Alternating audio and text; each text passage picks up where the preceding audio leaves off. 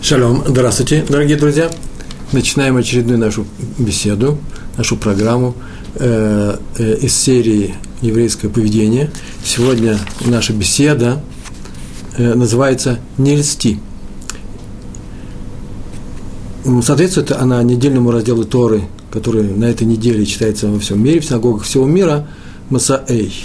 Написано в этом разделе, э, в книге Бамидбар, 35 глава, посмотрите сами, 33 э, стих.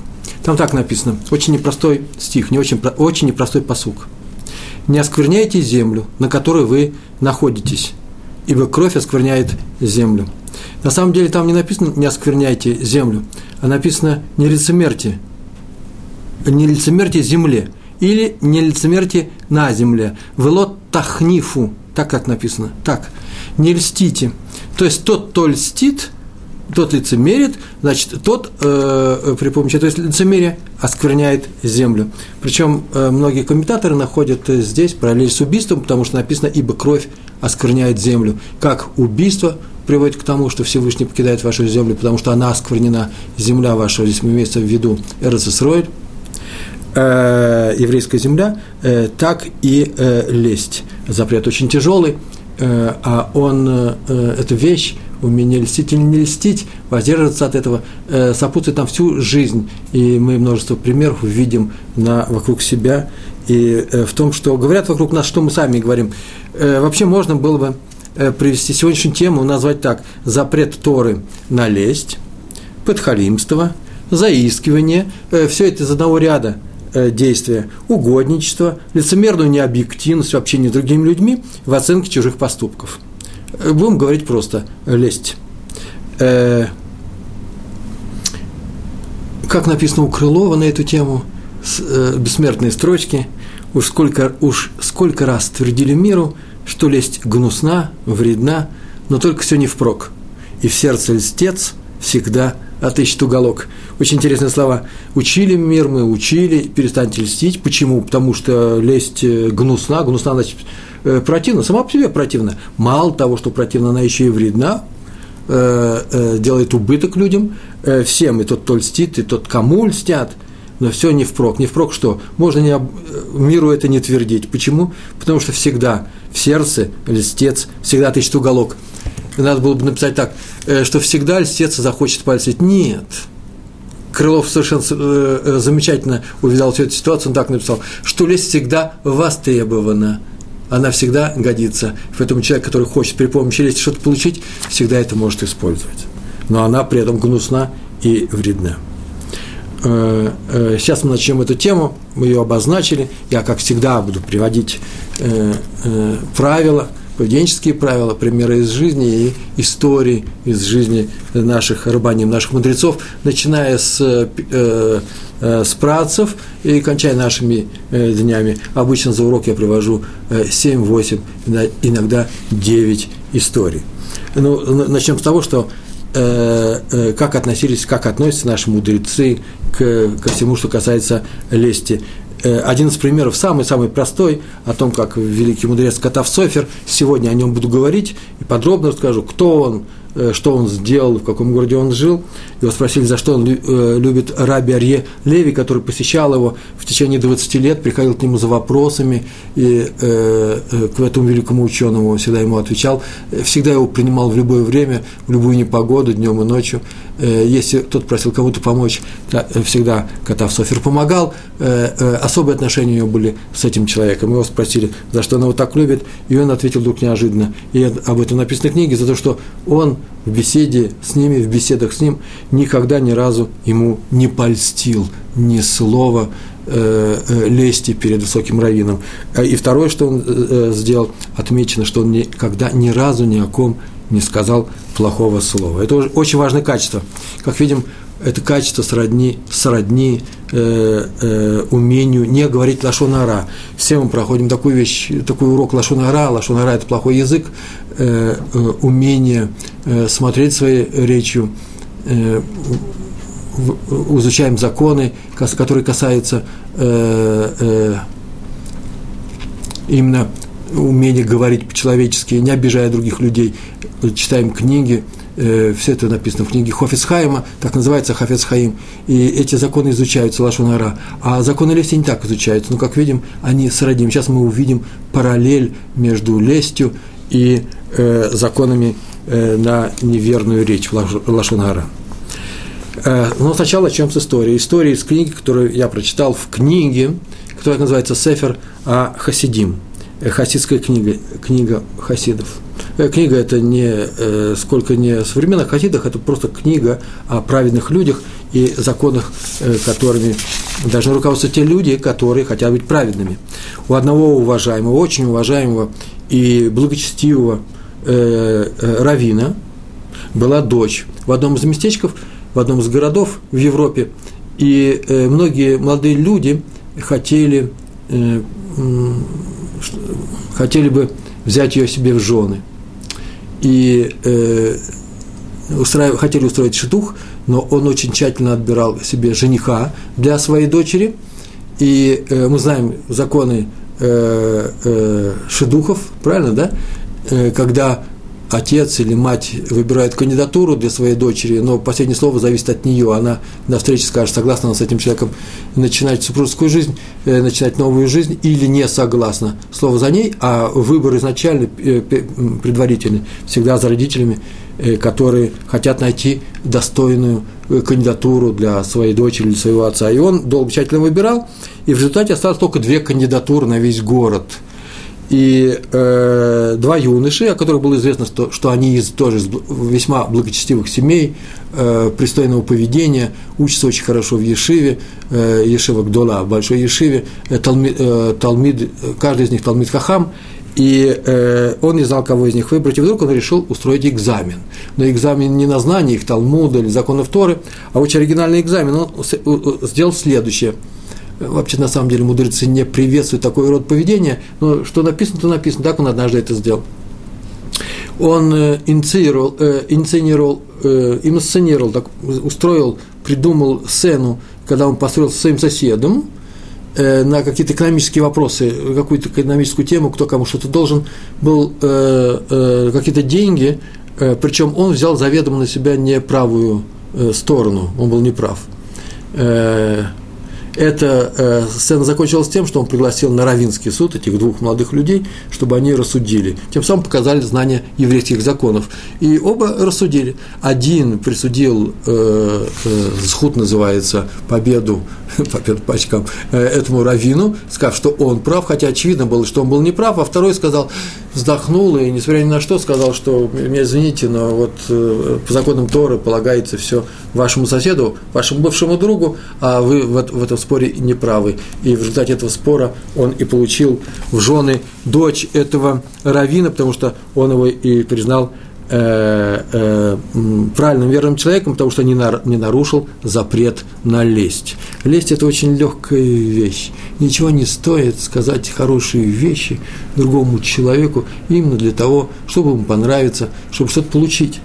Э, я приведу несколько примеров, но сначала э, обратимся снова к тому, что написано в, в, в Торе, в книге Бамидбар написано «не лицемерьте на земле, на которой вы живете». А дальше написано, не оскверняйте землю, в которой, в которой вы обитаете, и где Всевышний живет. Шухайн там, где он обитает тоже. Отсюда мы видим, что лицемерие и осквернение – это одно и то же. Осквернить, сделать невозможное для проживания. Что значит невозможно для проживания? Где жил, там я и живу. Не, не, нет. Осквернить еврейскую землю – это значит сделать так, что Всевышний ее покинет. Он уйдет мы говорим, э, ведем, ведем речь о шхине, о э, ощутимом присутствии Всевышнего. Это место становится нечистым, и Творец считается так, что Творец его покидает. Поэтому можно сказать, что лесть, так написано в стихе Торы, удаляет от нас Всевышнего. Э, о том, что когда Всевышний уходит, становится плохо, мы знаем хотя бы потому, что теперь мы можем ему молиться, и нам не будет э, отвечено. По крайней мере, до тех пор, пока мы не сделаем так, что к нам прислушаются, или очень больно нам будет, или же мы будем очень э, желать сильно исправиться, и тем самым захотим очистить нашу жизнь, нашу землю тем, что мы уберем все те качества, в результате которых Творец покинул нашу страну. Он к нам вернется, ответит на, наши, на нашу молитву, только так мы можем выжить. Общие запреты, о которых мы говорили сейчас, можно сформулировать таким образом. Я взял это, записал, э, сейчас в переводе на русский язык это звучит так. Надо опасаться, видите, нельзя сказать нельзя. Это очень важно. Запрет начинается так. Надо опасаться льстить другому человеку, если он злодей. Что значит злодей? Если он совершил злодейское дело, только, то есть то, что запрещено Торой. Может быть, он никакой не злодей, но он сделал плохую вещь, и в силу этой вещи он э, э сейчас выступает в данном, э, в данном месте как злодей. Так вот, нельзя льстить злодею. Другими, нельзя, другими словами, нельзя хвалить его за, те плохие, за плохое действие. Вот он сделал плохую вещь, нельзя его похвалить за это. Или устраниться от того, чтобы его остановить. Мы не останавливаем его, мы уходим. А могли остановить. Если мы могли бы его остановить от плохого дела. Зачем мы так делаем? Чтобы ему понравиться или получить от него пользу. Вот центральное место э, э, э, запрещения на лесть. Важно, это повторяю, речь идет не о злодее, а о любом плохом деле, даже о том плохом деле, которое сделал хороший человек. В нашей жизни это часто происходит. Простой пример. Ко мне приходит мой друг и начинает жаловаться на свою тещу, на свою жену, ну, ну какие-то непорядки, которые у него в семье э, случились или на работе. Он мне жалуется, что делаю я? А я ему поддакиваю. Я говорю, да, какой ужас, какие плохие люди тебя окружили. Я его поддерживаю в его черном взгляде на жизнь. На самом деле я не могу отдавать оценку тем событиям, которые у него происходят. Почему? Потому что я не могу взять на себя роль судьи. Я не могу осудить, я не могу судить. Я не могу судить. Судить о том, хорошо ему или плохо. Все, что я могу сделать, я могу позволить ему выплакаться. Или помочь ему встать на ноги, сказать, не все так страшно, поддержать его. Или помочь разобраться – Скорее всего, все не так страшно на самом деле. Его окружают отнюдь неплохие люди. Его жена замечательный человек, иначе бы он на ней не женился. И теща у него просто прелесть, это я сам знаю. Поэтому нужно помочь, ни в коем случае нельзя поддакивать другу, или одна женщина поддакивает подруге, когда та жалуется на свое окружение, своих близких родственников, на своего супруга. Это называется льстить. Льстить, сказать, ты хороший, когда неизвестно, хороший ли человек или нет. А иногда бывает, что я просто знаю, что человек сделал не очень хорошие вещи – чтобы успокоить, или чтобы ему, чтобы он не испортил свои, отнош... Э, свои отношения ко мне, я начинаю его поддерживать, это называется лесть. Тора это абсолютно запрещает. Так, как, так же, как она запрещает лашонара, плохие слова о других людях. Пример. Известно про царя Гриппа. Был такой царь Агриппа. Агриппа э, из рода Ирода, э, сын царицы Мирьям, э, святой женщины, но э, он происходил э, по отцовской линии от адумейцев, людей из дома, в частности от, от Ирода. Был жуткий злодей, а Агриппа, в отличие от него, был очень хорошим человеком. Он власти над страной в Арцесрой получил из рук римлян, которым он успел и польстить, и понравиться, и пиры устраивал, и все очень удачно сделал. Очень умный был человек, мягкий, терпимый. Но главное, что он, когда жил в этой стране, он э, э, увлекся иудаизмом, э, разговаривал с мудрецами, изучал Тору, помогал мудрецам, убрал первосвященника, который был, ну, совсем правильный первосвященник был, который купил свою должность, поставил достойного человека, давал дорогие, дор, очень дорогие подарки, храм он его украсил, жертвы оплачивал своего, из, своего, из своей казны – Известно, что как э, царям положено читать отрывок э, из книги «Дворим» в празднике. И он читал, он выполнял эту заповедь, он читал, и когда доходил до того места, где написано, что царем евреев может быть только один из ваших братьев, то, то есть один э, еврей, а, кто-то из евреев, и по, еврей, и по матери, и по отцу, а у него мужская составляющая его родословной была под большим сомнением, э, царь Агриппа, или по-еврейски говорят Агриппас, аг, э, что это правильно, потому что имя-то э, греческое, он плакал. Он плакал перед всем народом, э, на взрыв плакал. И рядом стали мудрецы, которые сочувственно, так написано в, в Талмуде, опускали голову и тоже плакали с ним. А после того, как он, чтобы, для того, чтобы он перешел дальше к чтению, они ему кричали, так написано в трактате Сота, «Э, «Ты наш брат, ты наш брат».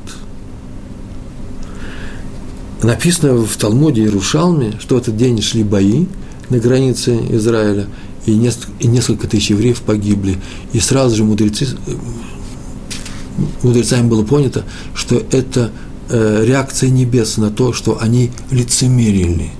Они, чтобы успокоивать, говорили, ты наш брат. Хотя могли это не делать.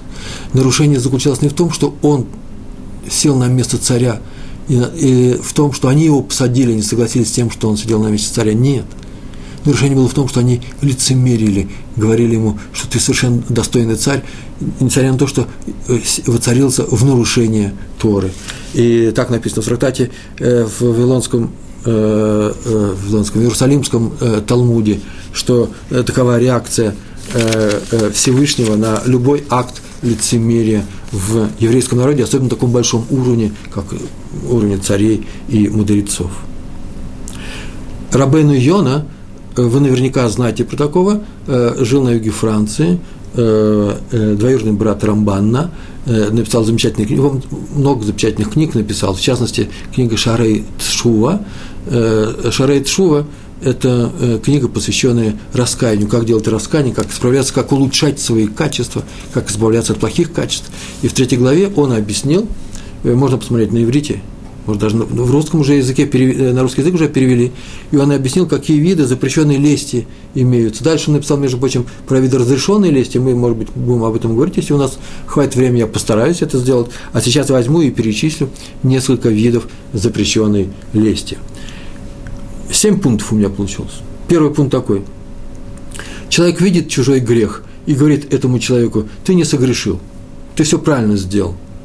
Это нормальное действие, здесь нет греха это самая очевидная лесть, самого такого большого уровня, самое, самое очевидное, то, что очень часто люди, подчиненные, говорят начальнику. Когда тот ошибается, смотрит, не ошибся ли, а ему говорят, нет, нет, Владимир Михайлович, все изумительно, все хорошо, они сами виноваты.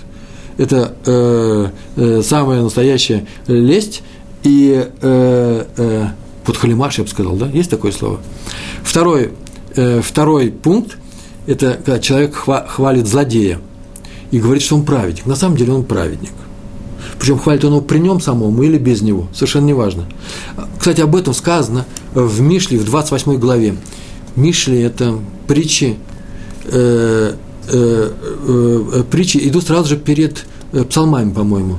Да? С этого начинается книга Нах, э, э, Навим после самих пророков.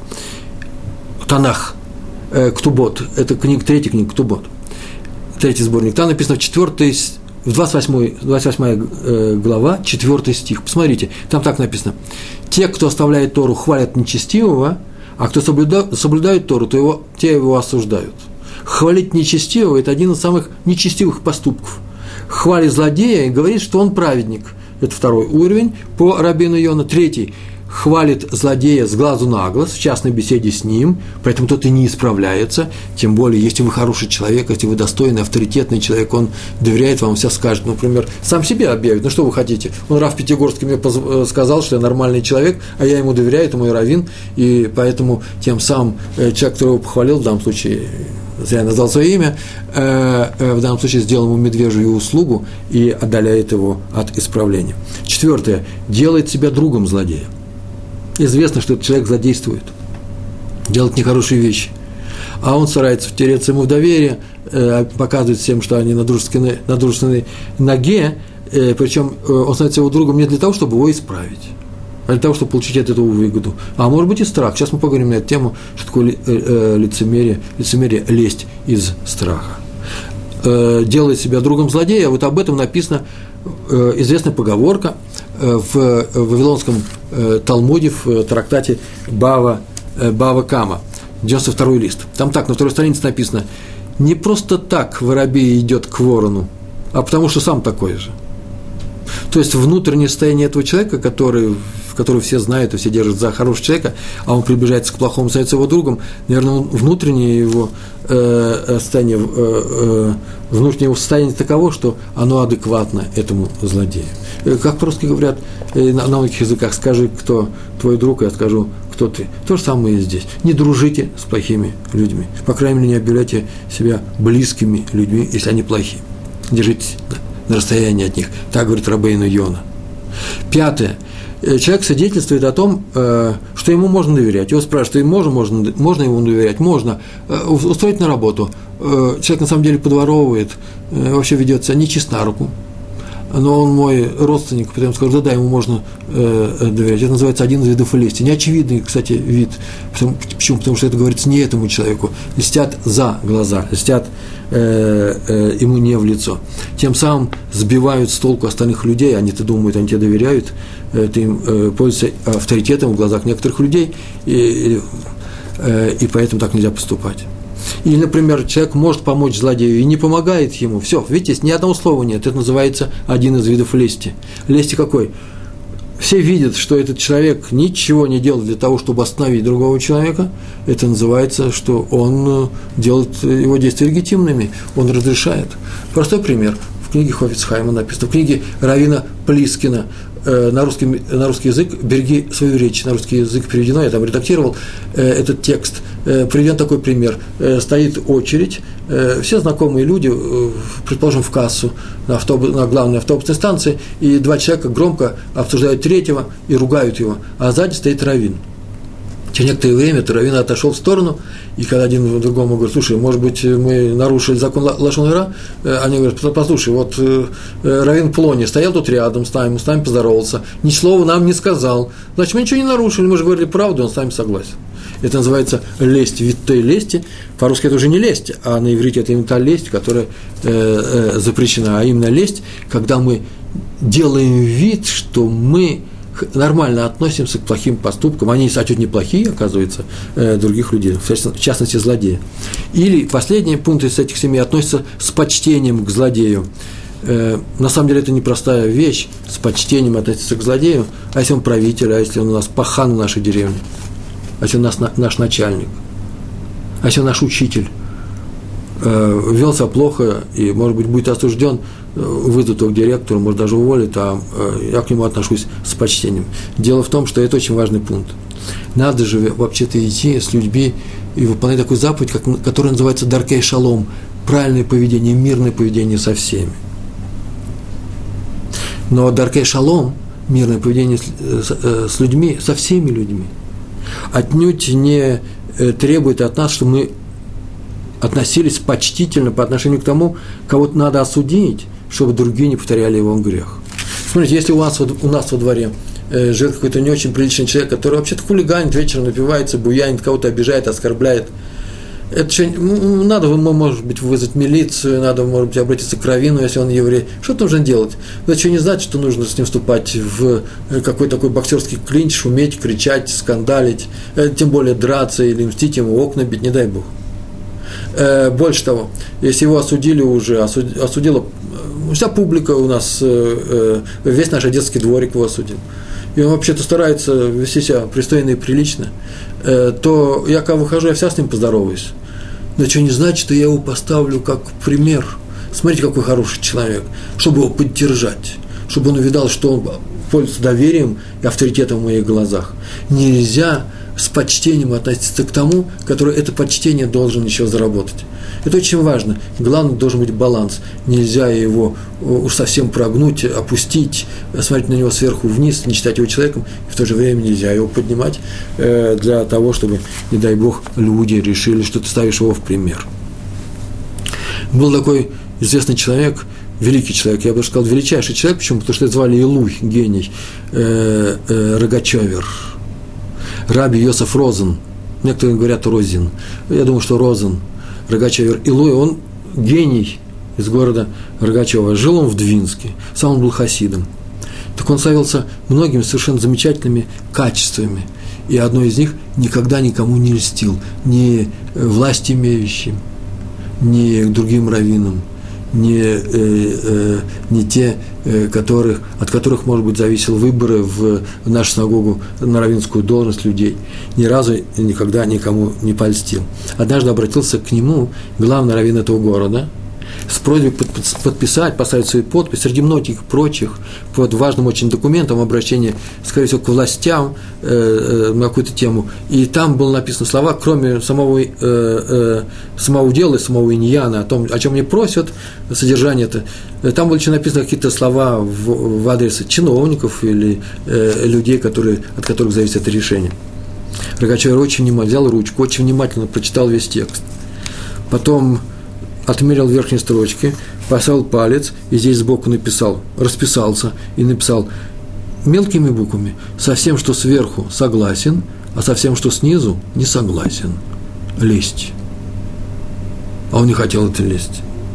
Э, про Рогачевера это все знали, эту историю передают – написано во всех книжках, что был особый человек, так все это и оставили. Все подписи всех раввинов стояли снизу, и только Рогачевер подписался в середине. Он не участвует ни в чем, что можно было бы э, оценить как э, предсудительную э, лесть. Понятно, что человек очень часто боится каких-то последствий какой-то ситуации. Поэтому понятно, что не надо лезть всегда. Есть такое выражение «лезть на рожон», да? резать правду матку, я правдоискатель, я правдолюб – от этого очень часто зависит или рабочее место, работа, должность человека, зарплата его, э, а иногда бывает даже здоровье, э, жизнь человека. Всякое бывает в жизни. И поэтому должен человек смотреть, какие последствия будут от его действий. Так написано, кто мудрец, тот, кто видит, какие последствия будут от любого твоего начинания, от любого твоего действия. Э, так, например, не вступает на праздные пререкания. Ну, какие пререкания с кем? Ну, с начальством, с хулиганами или с властями. Я знаю три примера повторяю, с начальством, с хулиганами и с властями. Они обладают некоторой властью или силой, может быть, минутной, может быть, долгой. Вот в напрасное пререкание с ними вступать не следует. Иногда даже можно им польстить, если от этого зависит очень много. Разумно нужно сделать, э, вне всякого сомнения. Э, уметь нужно польстить. Я жил в России, и когда учился в аспирантуре, в 70-х э, годов, аспирантуру физтеха, э, как-то нас в нашем институте, где я проходил практику, писал кандидатскую свою работу, э, там я сидел, вдруг устроили собрание, всех вызвали и сделали большое собрание для того, чтобы поддержать действия партии и правительства. Помню, я как член профсоюза должен был там участвовать, но так мне захотелось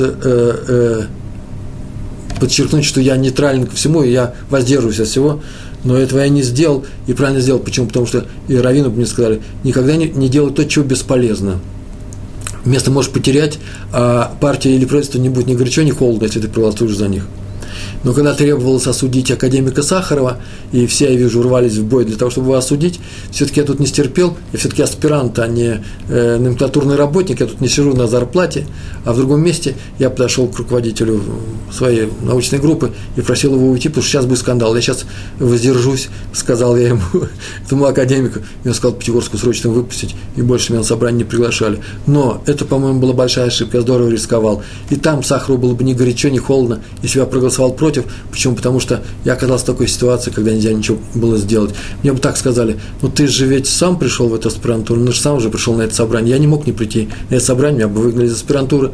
Я не мог уехать из страны, потому что нас не отпускали. Если бы меня могли отпустить, и, и я, отпустили бы, но я не уезжаю туда, тогда я не должен делать такие страшные вещи, как голосовать против человека. Хотя тоже нужно взвесить, это равинский вопрос, наверное, э, пикух нефиш, опасность для жизни, а в те времена это было очень часто так. Мои друзья э, попали некоторые в тюрьму не из такого случая, а из других случаев. Но тоже очень смешные случаи. Спросите э, Йосефа Бегуна, за что он попал э, в тюрьму э, в э, конце 70-х, начале 80-х годов. И э, раз так, то нельзя, наверное, было бы э, лезть, как я сказал, на рожон. Все нужно делать разумно. Но это разумность предполагает некоторое еврейское видение предмета. Я сейчас расскажу о случае, который мне рассказал э, один мой э, друг, один мой знакомый, о том, что произошло у них во дворе. Он недавно приехал из России в то время, когда он рассказывал это. И какие-то дети сломали деревья у них во дворе, то дерево, которое он посадил. Я не знаю, с какой стороны были эти дети, скорее всего, не из России, у нас трепетное отношение к зеленым э, э, насаждениям. Он очень расстроился. Но вдруг рассказывает, знаешь, я как-то нашел все силы взять себя в руки и не устроить скандал, который спокойно мог устроить скандал, нагрубить родителям, может даже шлепнуть ребенка, а это вообще запрещается, это вообще самое последнее дело, тут и в тюрьму можно попасть за это. Слава Богу, что не нужно ничего делать, он сделал по-другому. Он, когда он попросил свою жену разговаривать с этой матерью не на тему деревца, нет, а просто говорит, ну, наведем контакт. Э, и по совету раввинов он попросил свою жену, когда он будет разговаривать с этой женщиной, с матерью этих детей, которые вы сломали это дерево, сказать, какие у вас хорошие дети. Очевидное лицемерие, очевидная лесть. Совсем неправда. Ничего эта женщина в этих детях хорошего не видала. Э, отец еле держался, чтобы их не похлопать по этому месту. А все равно скажи, почему что мне так сказали раввины. И она сказала, и там мать расцвела. Той матери стало ужасно приятно. Люди с Востока очень любят, как хвалят их детей. Чем все закончилось? А тем, что через два дня он вздохнул, поехал, купил саженцы, саженцы привез несколько саженцев и посадил дерево и цветочки вокруг. И когда он сажал, вышли дети. И дети той же самой семьи. И они помогали ему. Они посолили это дерево, а потом в течение очень долгого времени, пока дерево, времени, пока дерево не окрепло, они его поливали. И он вдруг увидал, он говорит, я вдруг увидал, что дети справились. Потом подумал, говорит, да нет, дети, наверное, те же самые. Их никто к этому, этому не учил. У них это было заложено. Они любят дела своих рук. Я вдруг увидал, что на самом деле есть исправление. Я исправился. Я на самом деле увидал, что дети-то хорошие, попросил свою жену об этом сказать. Что мы в результате видим? Что э, любая неприятная ситуация, которая случается с нами, она дана Всевышним только для того, чтобы мы улучшились. Не для того, чтобы нас э, довести до слез, расстроить. Чему-то научились, преодолели в себе свое плохое начало, какие-то элементы плохого начала, выросли в духовном плане. Сказано, люби своего ближнего. Не сказано, не ломай деревья во дворе у э, русских Олим Хадашим написано «люби своего ближнего», и это важнее всего остального. Можно, оказывается, совместить, будет деревья у вас в вашем дворе, и будет любовь и дружба между соседями. Только нужно это уметь сделать. Видите, сейчас мы привели пример нужного лицемерия. Лицемерие, которое, чтобы сделать его, надо сделать над собой усилия. На тему боя... бояться последствий или не бояться. Иногда надо настоять на своем. Э, так э, про э, Хафицхайм известен про него Сипур, рассказ. В 1903 году он жил в городе э, Радин. Город Радин почти весь по основанию он деревянный был, сгорел. Очень много было беженцев, не беженцев, а погорельцев, которые приехали в соседние поселки, деревни, и надо было помогать им. И все мудрецы, и Хафицхайм, в частности, собирали деньги, и для помощи их 1903 год и э, разослал э, письма о помощи во все газеты, которые э, выходили тогда на еврейском языке и даже на русском языке. И вдруг он остановился в нерешительности, потому что не знал, что делать с одной газетой. самая популярная газета была, ее как раз делали апикоиросы, как называется, люди, которые отрицали Тору, просветители, люди, которые вообще издевались над Торой. Что нужно было сделать? Надо было бы там тоже дать объявление, в конечном счете в разделе объявления же оно будет, оно же не будет в какой-то другой стать, э, в каком другом месте. Э, и он очень долго не знал, писать или не писать. А главное, что когда он решил все-таки попробовать написать, он собрался написать письмо им с просьбой опубликовать свое объявление, и там же нужно было какие-то слова написать, а он не мог себя преодолеть и написать, например, считаем, что ваша газета хорошая, потому что он считал, что она плохая, считаем, что многие люди вас читают, нужно было приписать, к сожалению, и так далее. В конечном счете, а это, от этого зависели деньги, денежный сбор для погорельцев, э, так или иначе, он вздохнул, сказал, я так и не смог преодолеть э, э, э вот это свое внутреннее отношение, внутреннее от, плохое отношение к этой газете, и не смогу я лицемерить тем людям, которых я совершенно не уважаю. Так он ничего им и не написал. Всевышний помог другими путями. Э, и, хотя ситуация, повторяю, была пикух нефиш. Сейчас мы говорили о том, что э, запрещено обижать других тогда, тогда разрешена даже лесть. Э, история. Хасидский Рав, Магид, это его звали Магид из города Вилкомир, из Вилкомира. Раби Хайм Исхук Аарон. Он однажды заболел, серьезно заболел. Э, будучи еще совсем молодым человеком, ему было лет 40, он заболел, и Раф из Бриска, э, который был литовского направления, но дружил он с ним – они были, э, часто встречались, учили Тору вместе, э, два крупных человека своего времени. Он э, находился в городе Бриск, совсем другой город, и прислал к нему своего ученика Араби Зераха Бровермана. Сказал, что потом к нему тоже зайдет, через два дня к нему приедет. Этот ученик Раби Зерах Броверман, в будущем тоже очень известный, большой, крупный раввин, потом приехал в Иерусалим, и я расскажу, что он здесь сделал. Бекур Холим навестить больного. Он при, при, пришел к нему и навестил. И на что посмотрел, поговорили о чем-то, а потом Магит ему сказал, смотри, передай своему Раву, Раву из Бриска, что раньше я думал, я был уверен, полагал, что в мире есть, по крайней мере, один праведник, полный праведник. Это твой Рав. Ра, Раби из Бриска. а теперь я вижу, что ошибся. Вот поэтому я болею. Чисто хасидская история. Раби Броверман перепугался, и когда он приехал к, в Бриск к своему Раву, он все это передал. Тот выслушал Раф из Бриска, вздохнул, сказал, да, он прав. Дело было так. Тут был суд, шел, я в составе еще двух судей, ну, в составе трех судей, я был один из этих трех судей, мы слушали дело одного человека, очень плохого человека, который плохие дела совершил, и мы присудили э, против него все, что полагалось, а он был из очень уважаемой семьи. Из уважаемой семьи, которая в свое время в предыдущих поколениях дал много раввинов. Вот так вот он опустился в такой жизни. И я не знал, что сделать. Дело в том, что решение Равинского суда надо огласить, оно должно быть известно всем – в этом местечке. Э, и рассказать решение нашего суда мне было очень тяжело. Я сейчас скажу почему. Э, сделал запрос Раву Шмуэлю Саланту, который жил в тех же местах. Крупнейший раввин, зачинатель движения Мусар, э, еврейского, правильно еврейского поведения, такая наука, мусар, этика. Что делать? Надо огласить решение, а, тот из уважаемой семьи. И Раби Шмуэль Салант э, нашел и показал мне место в Иерусалимском Талмуде, где написано, что если известно стопроцентно, что грешник, ну тот, который совершил плохую вещь, не вернется к своей глупости, прямо это лошон, это язык э, Иерусалимского Талмуда, если он не вернется к своей глупости, то не надо позорить его семью. Это называется тот вид разрешенной лести. Что такое лести? Взять, мы же перечислили, да, то, что сказал Рабейну Йона, что э, смолчать в том случае, когда хочется, когда нужно кого-то осудить, это называется лесть, кого нужно. Так вот, в этом случае надо, э, нельзя позорить его семью. И я не придал делу гласности. Вот из-за этого дела, из за этого случая заболел Магид. Раби Зер Броверман тут же поехал снова к Магиду, передал эти слова. Тот изучил это место в Талмуде. Иерусалимский Талмуд, такое не совсем не яркое место, без комментариев, согласился с решением и выздоровел – ему перестало быть плохо, потому что он снова увидал, что, по крайней мере, как он сказал, по крайней мере, есть в мире один праведник, который никогда не сделает ничего плохого. Лесть. Лесть – некоторые действия, заключенные словами, или, или действиями, как мы, помните, говорили, начал обнимать человека, который является самым настоящим э, преступником, э, а он э, его приветствует, обнимает его, это тоже вид лести – так вот, альтернатива лести – это быть искренним.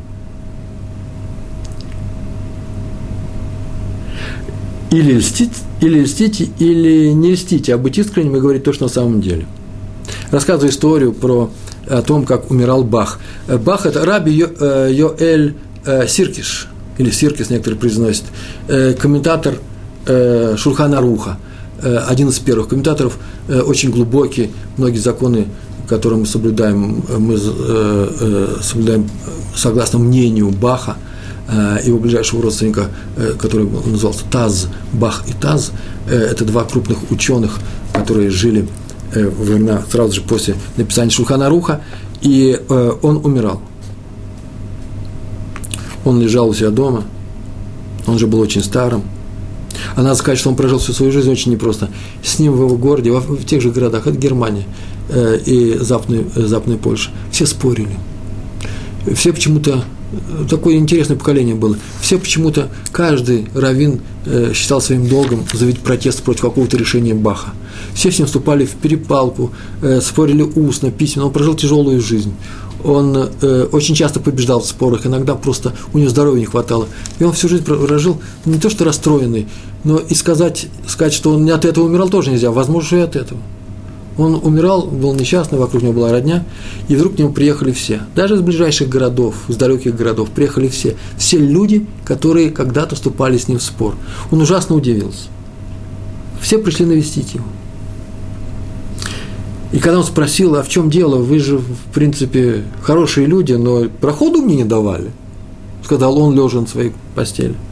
Один из прошедших раввинов, это были умнейшие раввины, руководители поколения, объяснил ему – написано в разделе, в, в Торе, в разделе Пинхас, мы читали его неделю назад, этот раздел, что когда там так написано, что когда э, Всевышний, Всевышний приказал Муше воевать с медиан, с, меди, с медианитами, с медианом, он ему сказал, что сейчас вы воюете, а после этого сразу же ты умрешь. После чего ты не войдешь в землю, а умрешь после этой войны. И написано в Бамидбар, 31, 31 глава, 4 посук, там так написано. «И собрали из тысяч Израиля, то есть и собрали из тысяч евреев, из множества всех евреев на эту войну, по тысяче от каждого колена на войну. Вот это слово «собрали», оно очень странное. Почему? Что значит «собрали»? Такое ощущение, как будто на силу собрали. Сами они не хотели идти на эту войну. И Раша поясняет. Это сказано, так в Торе написано, собрали тысячи из Израиля. Это сказано в заслугу руководителям Израиля. Почему? Они знали, что Маше умрет после войны, сразу же после войны, и поэтому с войной не спешили. Не хотели идти на войну. Их собрали чуть ли не силой. И это несмотря на то, что написано, и сам Муше Рабейну жаловался в книге Шмот в 17 главе. Там так написано, 4 стих, там так написано, когда он жаловался или объяснял тяготах своей жизни Всевышнему, что еще немного, они побьют меня камнями. Так они ко мне относятся, евреи, побьют меня камнями. Э, э, это несмотря на то, что э, так написано, они с ним спорили, и они его любили, не хотели, чтобы он умирал, их на силу собирали для того, чтобы они пошли на войну после, против медиан. Почему? Потому что ну, с войной можно не спешить. Моше поживет немножко дольше, чем можно. Почему? Потому что только после войны он погибнет. Это несмотря на то, что они с ним спорили. Вывод, хотя и спорили, такой вывод, вывод можно сделать, но они его любили и не хотели, чтобы он умирал. Но отметьте, я вот сказал очень быстро.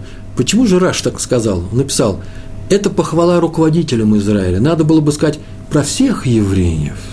Это похвала всех, всем евреям. Они не хотели расставаться с Маше, несмотря на то, что с ним спорили. И объясняют комментаторы э, Гурарье, комментаторы на Раши, объясняют, иногда правители, правители поданные любят своих правителей – Иногда они любят их за то, что правители заискивают перед подданными. Они втираются им доверие, как сейчас очень часто выбранные должности, хотят понравиться, поднять свой рейтинг. И за это подданные их и любят. Но Маше был не таков. Он всегда с ними спорил ради Торы. Спорил в такой степени, что сам сказал, еще немного, и меня закидают камнями. Тем не менее, народ любил его за правду и прямолинейность. И это Раша об этом написал, в заслугу руководителей Израиля. Имеется в виду не руководители Израиля, а один из них, Мушер Бейну. Вот какие у нас руководители. Несмотря на то, что они спорят с евреями, так что те хотят их побить камнями, евреи все равно, а так они себя ведут, что евреи все равно их любят и хотят, не хотят, чтобы они умирали. Так вот и мы, так сказал тот Равин Баху, который лежал при смерти, сказал, мы здесь все потому, что мы тебя любим. Такая история. Тут необходимое замечание надо сделать. Лесть, вне всякого сомнения, это вид, э, вид лжи. Это не то, что есть на самом деле, а ложь запрещена – ну, хотя потому что запрещена сейчас, э, мы как-нибудь будем говорить о, о лжи, что такое ложь, неправда.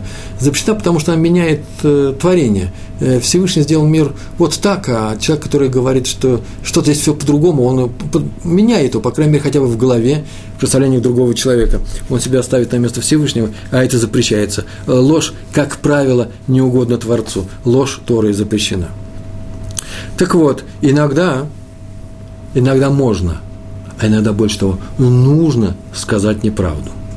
Неправда, тоже мы об этой тему говорить, например, э, неправда нужна когда? Ну, когда, например, мы видим, что человек купил какую-то покупку, мы ему поздравляем, Титхадеш говорим, поздравляем его, если это важная покупка, э, серьезная покупка, э, верхняя одежда красивая.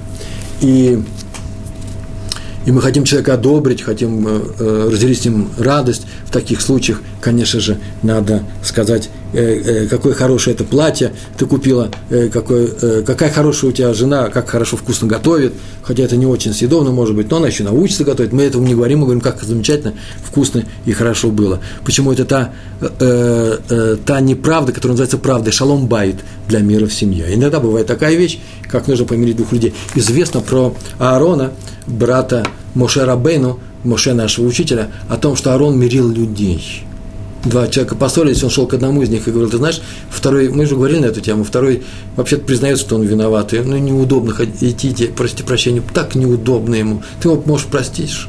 Ты говоришь, если он признает, конечно, прощу. Нашел к второму то же самое говорил. Пусть еще они встречались и мирились. Видите, ни слова правды. Тот не признал свою ошибку до тех пор, пока Аарон к нему не пришел. Он это делал ради шалом байт. Э, это делается для того, чтобы восстановить мир в еврейском народе. Во всем нужна граница, конечно, не за счет уж совсем удивительных вещей, когда врать чрезмерно нельзя, только для мира и не больше. И э, то же самое с лестью. Иногда можно польстить, польстить мужу, мужу по поводу жены, сказать, ой, какая у тебя хорошая стрепуха дома. Это разрешенная, э, разрешенная лесть. Общее правило такое. Лесть – это когда тебе, ну или твоим людям, твоим ближним, твоим друзьям выгодно. Ты хочешь получить нечто. В остальных случаях, вообще-то, в принципе, это уже не лесть, это, может быть, даже разрешается приветствовать человека, когда это сказано для того, чтобы ободрить человека, э, или что-то незаслуженное говорю э, человеку, потому что я его уважаю, э, э, так можно поступить, если ты не преследуешь собственной, э, собственной выгоды, собственной личной корысти, как э, спрашивают нас в одном из вопросов. Историю, которую сейчас расскажу, э, про кота в Софер. Хотел о ней рассказать, сейчас как раз пришло это время. Э, Авраам Шмуль Шрайбер – это известная семья дала миру несколько поколений, меньше шести-семи крупнейших ученых и мудрецов – я в доме живу, где прямой потомок Шрайберов, известно Равен Шрайбер, мой сосед, э, живет, прямой потомок этой семьи, э, жили первый из этих учителей Хатам Софер, он тот, кто боролся с просветителями, те, которые хотели сделать евреев как все, чтобы они шли в университет и оставили свои ишивы, только как-нибудь об этом говорю поподробнее, а это был Хатам Софер, а его сын Рав, Раби Авраам Шмуэль Шрайбер. Он учил так, он учил про запрет – не только говорить лесть, но и слушать лесть. Совершенно одинаковый запрет. То же самое, как мы говорили про Лашона Рада. Не только плохие вещи про другого нельзя говорить, но даже и слушать и принимать их нельзя. Кстати, это про э, кота в Сойфера. Э, интересная вещь, он первый об этом сказал, что и слушать лезть запрещается. Он был главный район э, Пресбурга. Когда вспоминаю Пресбург, меня все это радует. Я был в, в Братиславе, ходил по, э, по этому городу, старый еврейский город – мы там не, не успели сделать свой фильм. Так получилось, что кончился наш э, бюджет, мы там планировали что сделать, назывался Пресбург раньше. Э, раньше это была столица Венгрии, там всегда жили немцы и евреи, ни одного венгра. На, на том берегу, на другом берегу против Вены, на трамвае через, э, через мост раньше можно было ездить. Город Пресбург, столица Венгрии, а с конца, примерно за 15 лет до окончания 18 века, город Пресбург стал столицей Словакии и до настоящее время это еврейский город, в котором жили только немцы и только евреи, ни одного словака. Я так думаю, что откуда там появились, это столица Венгрии была. Э, там были крупнейшие шивы, э, там э, Хатам Софер, вся фамилия Шарайбер были крупнейшими раввинами, город немцев и евреев. Жили, между прочим, очень мирными друг с другом. Так вот, он приравнял лесть к Лашон именно э, Катав Софер. Нельзя ни говорить, ни слушать. Еще есть общая одна черта между лестью и лошонара. Если для пользы, то можно. Но для какой пользы? Польза, когда мы берем кого-то на работу, поэтому нужно было узнать, выяснить, не человек э, честен, как он работает. Если нет никакой пользы, то, то запрещается не спрашивать людей, не отвечать на такие вопросы, а он какими качествами обладает, только для пользы. Или кому устраиваем шедух, э, взять э, жениха э, э, для своей дочери и так далее. Или э, взять студентов свою шивы и так далее. Только таких случаях. Все эти случаи описаны, и вы изучаете их в законах Алашонара, а мы еще будем говорить об этом отдельно и приведем целый много интересных историй на эту тему. История про Рава Хаима Соловейчика. Хаим Соловейчик э, популярный персонаж э, многих историй. Э, однажды он вел суд – и один из участников суда начал прям тут же по ходу суда, э, на что-то отвечать, начал льстить э, судье Равину и заискивать перед ним. Э, Рав Словечек тут же сказал, что он покидает суд, пусть другие раввины, а он теперь ему запрещается вести этот суд.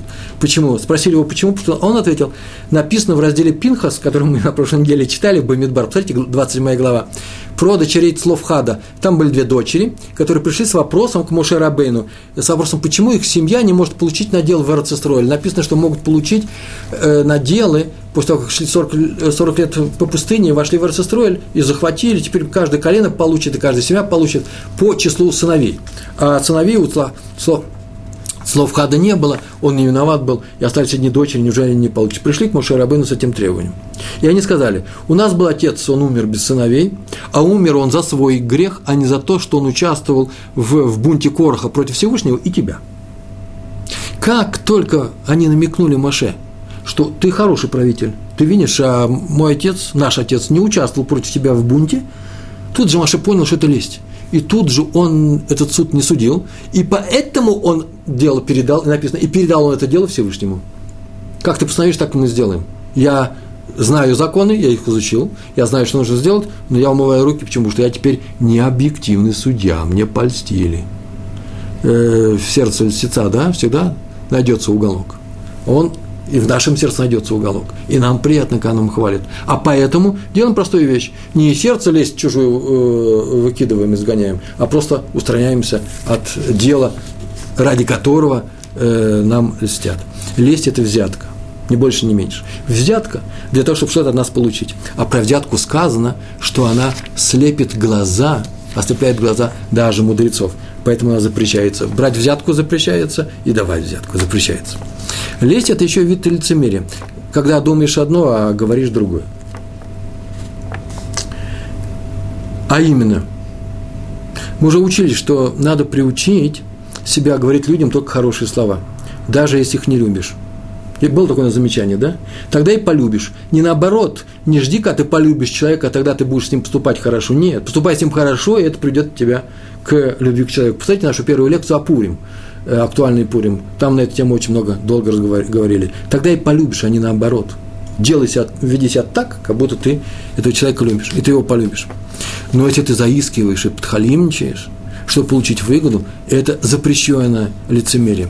Кстати, рассказано про Рабана Гамлеля, что однажды он распорядился, и вообще все время так делал, не впускать в дом учения людей, которые как там было написано в, в Талмуде, Масаха Трактат Барахот, 27 лист, вторая страница, там так написано, э, не впускать людей в дом учения, которые э, внутри одни, а снаружи другие. Я так и не знаю, как же они определяли это, как, откуда, откуда это видно. Наверное, друг все знали. Иерусалим, такая маленькая деревня, наверное, все это знали, и не впускали этих людей.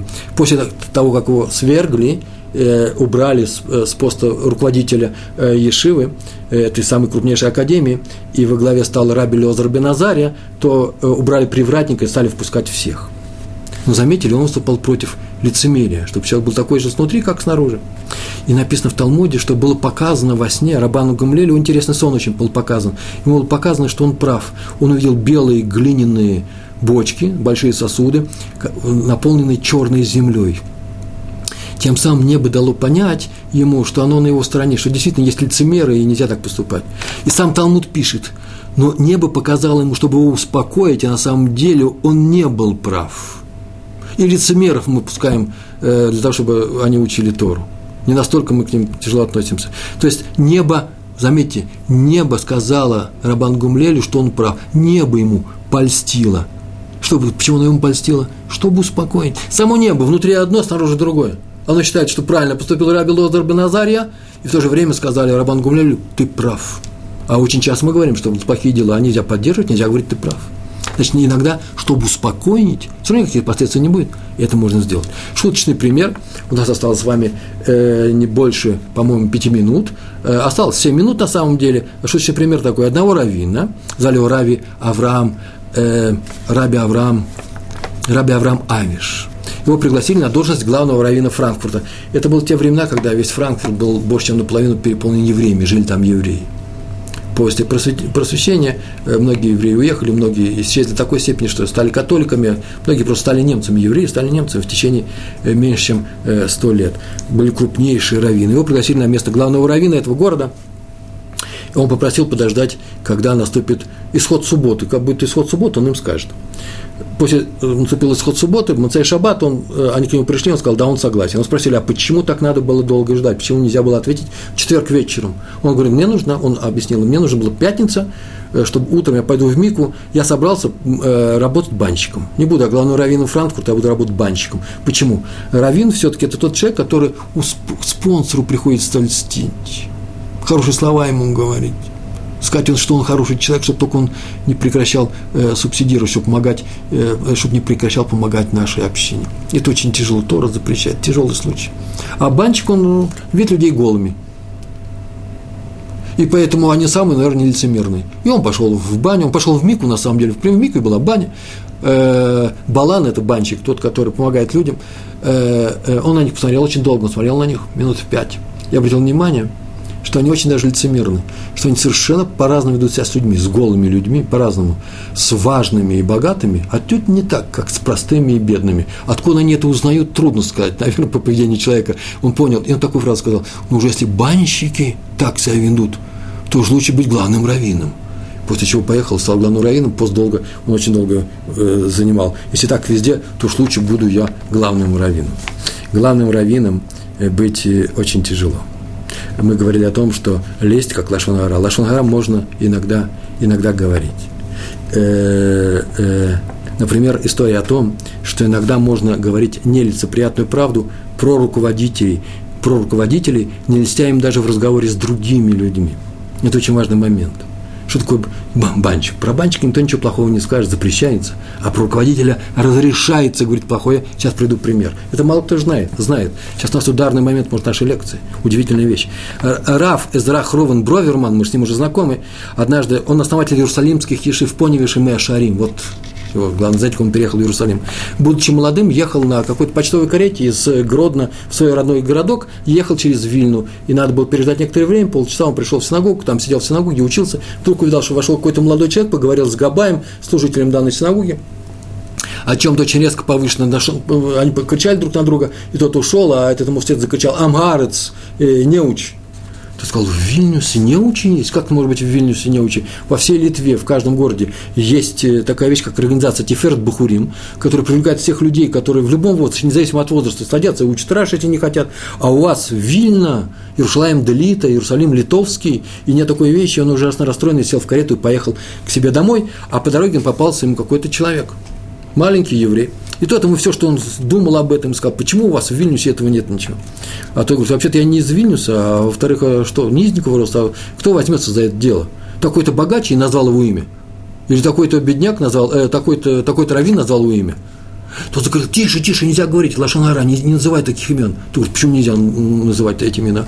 Потому что в Хофицхайме запрещено книжка Хофицхайм. А ты говоришь, книжку читал, это моя любимая книжка, я с ней не расстаюсь, покажи. Он достает из чемодана эту книжку, он говорит, э, э, посмотри, пожалуйста, третью главу, такой-то раздел, открывает главу, начинает ее изучать, и видно. И в этой главе написано, что если человек известен в Торе как мудрец и руководитель, и мало что, тем не менее, мало что делает для других, об этом можно говорить вслух. Поэтому не бойтесь сказать о том, что в каком-то месте. Только нужно знать, быть уверенным сто процентов, чтобы это было, не, не было ложью. Если вы переживаете, если вы близки к этому случаю, то нужно об этом говорить. Почему? Для того, чтобы сделать что? Создание общественного мнения. Эти люди разъехались. И тот э, э, один поехал к себе в Радин, второй поехал в другое место, и он спросил тех людей, которые встречали того низенького человека, спросил, кто это такой, ответили ему Хофицхайм. Это был Хофицхайм, который разрешил критиковать вслух тех руководителей, и не, не, не лицемерить, не льстить им даже за глаза, если они исправляют своими обязанностями. Вы вот такой, говорите правду о руководителях, которые ничего не делают для Торы и евреев, чтобы, их, чтобы у нас было поменьше таких руководителей. Не льстите им даже за глаза, но только осторожно и только для пользы. Какая в этом польза? Создание общественного мнения, которое может изменить ситуацию. Никогда старайтесь никогда не льстить. Старайтесь э, передать, передайте, пожалуйста, привет от э, меня своим женам, мужьям, родителям, детям. Они очень хорошие люди. Я сейчас не ищу. Это на самом деле просто замечательные люди. Придите домой и убедитесь. И большое вам спасибо за то, что вы вели себя тихо, пристойно и очень хорошо со вниманием в моем уроке. Я вас очень люблю. Это не лесть. Всего хорошего. Шалом, шалом.